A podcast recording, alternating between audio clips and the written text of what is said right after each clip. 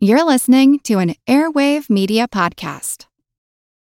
Have you ever wished that you had a direct line to your pediatrician to ask all the questions that constantly crop up while parenting? We sure have.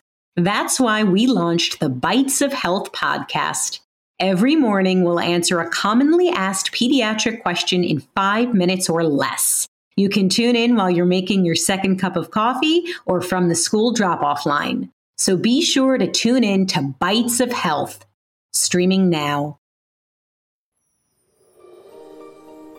Hello, I'm Teresa McKee, your host for A Mindful Moment.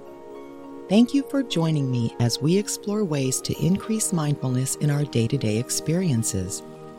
Mindfulness is presence, awareness. It's paying attention to what's happening within us and around us.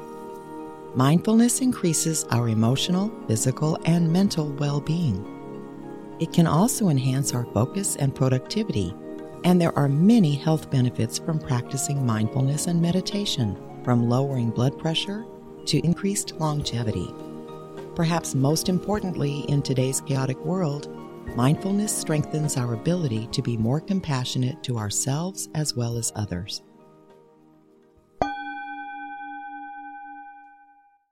Tim Ferriss recently posted a quote by Gabor Mate The road to hell is not paved with good intentions, it is paved with lack of intention. This caught my attention because I've been noticing lately how many truly moving books I've read over the years and how many I've completely forgotten about. Gabor Mate's book, In the Realm of Hungry Ghosts, moved me enough over 10 years ago that I attended a lecture he gave here in Los Angeles and added the book about his approach to addiction recovery in our Work to Live book club list. And yet, I had completely forgotten about it until I read the Tim Ferriss post. I perused my bookshelves to see what else I had forgotten about, and it's kind of shocking. Joseph Campbell, Carl Jung, Pietro Ferrucci, Carl Rogers, it seems like eons ago that I studied these masters and more for hours a day. Now I'm racing through two books a week to keep up with upcoming interviews, and many are wonderful books, but it feels like a luxury I can't afford to take my time, soak it in, allow it to percolate. I cleared out the perpetual stacks of paper in my office over the holiday weekend in my never ending quest to be a paperless organization and came across a lot of notes I'd taken during courses and seminars over the past year. I could barely remember attending them. As I tried to decipher my scribbles, I had to sit and really think back in order to capture the experience of attending and what information I had gleaned. Has work that moved me to completely change my life been stored away in some dusty corner of my mind as new information has been relegated to scribbles on paper? I can't say I didn't feel somewhat concerned about my state of mind. Although I briefly considered early dementia, I don't think that's the problem. The problem is that there is so much information available to us at our fingertips that we can't possibly keep up. And our lives are so overfilled with activities, tasks, obligations, and deadlines that we have to constantly shove information out of current consciousness to even begin to keep up with what's happening today there's not much room for reflection and recollection. That is, unless we make room. I feel like I received a wake up call to evaluate the balance between learning and doing, between doing and being. As much as I love learning, I can't be a monk in the wilderness, so a balance is required. I have to use the knowledge I gain for something meaningful to live up to my purpose but I seem to have tipped the scale over to doing something with the knowledge to the point that I've lost the connection to acquiring and integrating new knowledge. Or I'm using new knowledge without being fully immersed in it or completely up to speed. I returned to the old masters sitting on my bookshelves. In fact, I spent quality time learning their philosophies, theories, and perspectives and embodied them. So, although I may not consciously remember until someone nudges me, I'm living what they taught me. That's not the same thing as forgetting what they taught. But in the past few years, I'm not exerting that same level of commitment to what I read or what I spend time on in courses or seminars in the same way. Part of me is devouring information in order to meet the demands of so many human needs, including my own. In contemplating this, I guess it's the difference between sitting down to enjoy a multiple course meal versus grabbing fast food and eating it in the car while I'm driving to the next thing, whatever that may be. I'm clearly sacrificing quality over quantity, and I didn't even realize it because it's been a slow slide. Think about yourself for a moment. Are you rushing through information that may have been valuable to you in the past? Do you scan emails instead of completely reading them? Do you look for information in sound bites instead of full articles or news stories? I just read the results of a poll that showed 8 out of 10 Americans share or react to headlines before reading the story or watching the full video online. Surprisingly, those who took the time to move beyond the headlines changed their mind about the topic 90% of the time. Think about what that might mean when it comes to the great political divides occurring in the world today. If we're not taking the time to understand the issues on a much deeper level than a 30 second ad, a bold print headline, or a tweet, how can we possibly ever come to an understanding of each other or be able to reach a compromise. Our transition from the deep end to the shallow end of the information pool could have a significant impact on our own lives as well as others. We may not only be getting an inaccurate picture for ourselves, but sharing that misinformation with others all before we've even taken the time to understand what we're looking at.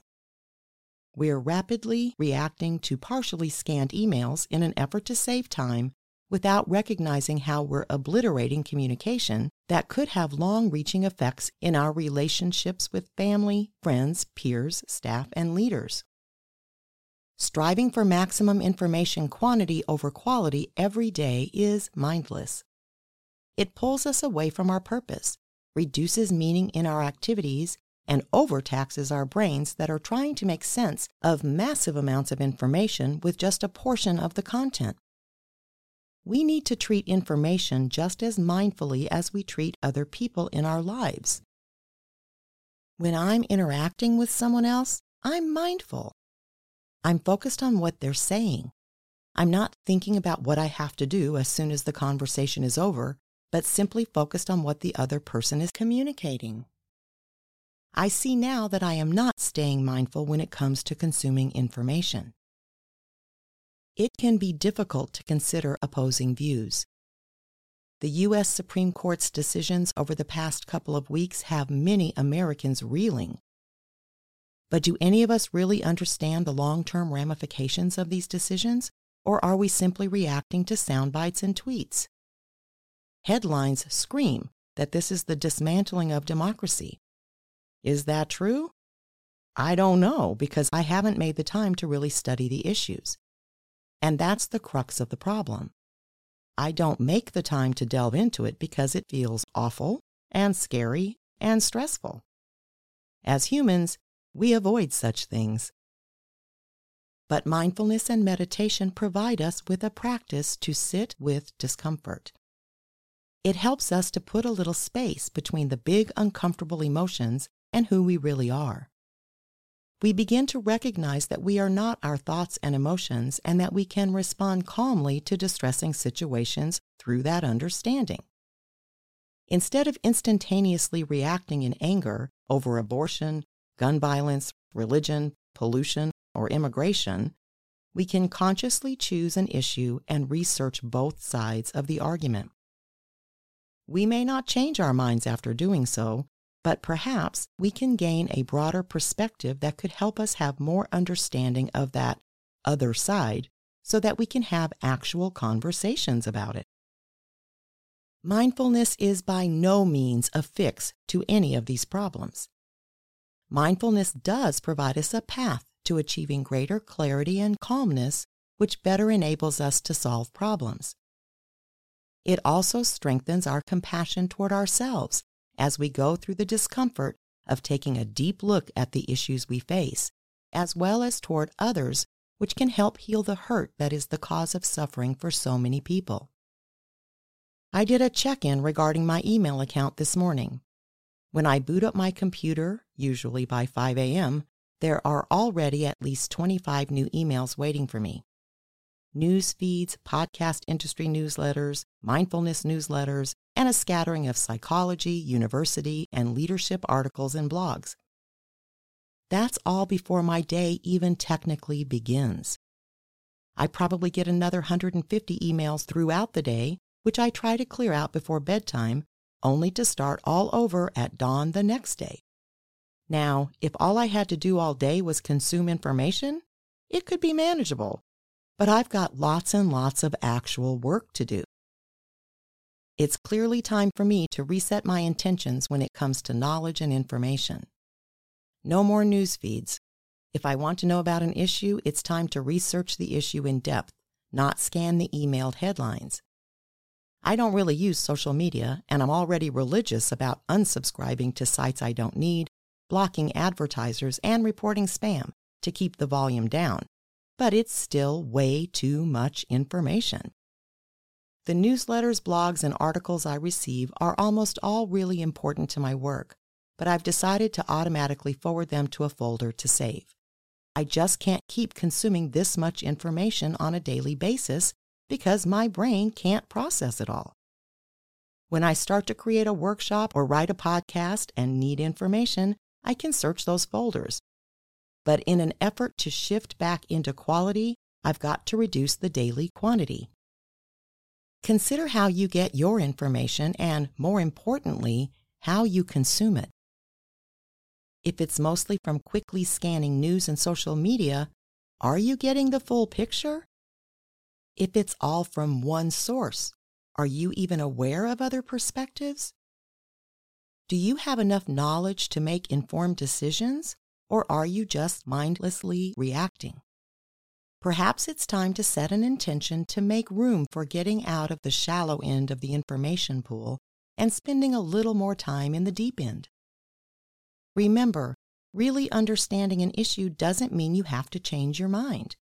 But perhaps if we all spent a little more time mindfully considering issues on a deeper level, we could start to bridge the divide and work together to make things at least a little better.